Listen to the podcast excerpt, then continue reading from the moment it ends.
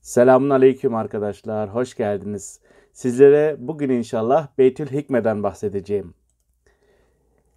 Abbasi halifesi Me'mun'un 830'da Bağdat'ta kurmuş olduğu ilim ve araştırma merkezi olan Beytül Hikme'nin temelleri Abbasilerin ikinci halifesi Mansur dönemine kadar uzanır. Tercüme faaliyetleri üzerine yoğunlaşan, zengin bir kütüphaneye sahip olan, çeşitli sahalarda araştırma ve öğretim faaliyeti yürüten bu merkezin İslam'ın 3. asrının başlarında kurulmuş olması, fetihlerin akabinde hakimiyet kurulan coğrafyalardaki eski uygarlık mirasıyla oluşan temasla ilgilidir.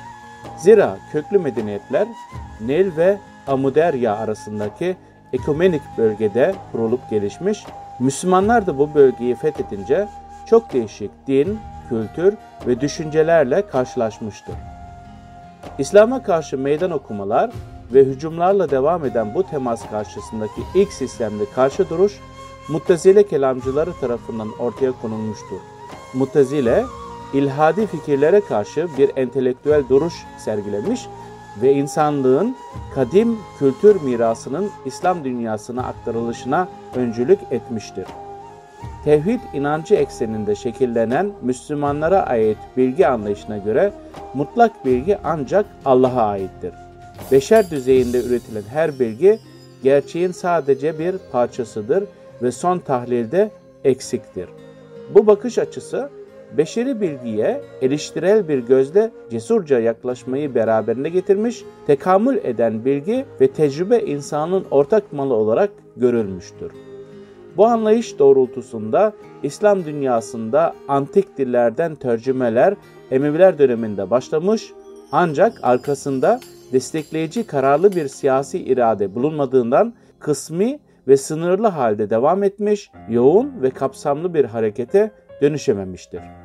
Abbasi halifelerinden Mansur, Harun Reşit ve Memun'un tercüme hareketine vermiş oldukları bilinçli ve kararlı destek Beytül Hikme'nin inşasıyla birlikte kurumsal bir hüviyet kazanmış. Böylece burası akademik tercüme hareketinin merkezi ve sembolü haline gelmiştir.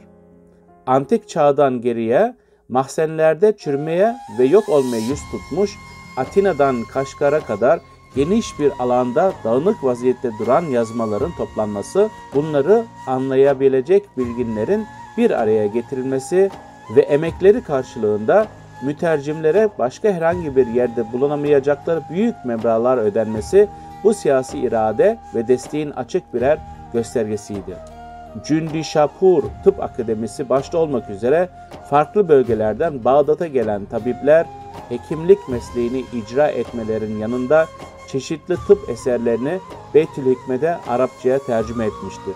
Yine bu merkezde mantık, felsefe, matematik, geometri, kimya astronomi gibi akli ilimlere dair başlıca klasikler Grekçe, Sankrikçe, Süryanice ve Farsça dillerinden Arapçaya aktarılmıştır. Halife Mansur döneminde başlayan çeviri hareketi Beytül Hikme ile birlikte hız kazanmış, daha önce yapılmış tercümeler bir bakıma edisyon kritik düzeyinde yeniden gözden geçirilmiştir. Beytül Hikme çatısı altında ilim adamı ve mütercimlerin meydana getirdiği telif ve tercüme eserlerin her geçen gün artmasıyla Hizanetül Hikme adıyla bir kütüphane oluşmuştur. Bizans topraklarında çeşitli yazmaların Bağdat'a getirilmesi için heyetler gönderilmiştir. Beytül Hikme'deki astronomi üzerine yapılan çalışmalara bağlı olarak Bağdat'ta Şemasiye denilen yerde Yahya bin Mansur'un riyasetinde bir rasathane kurulmuştur.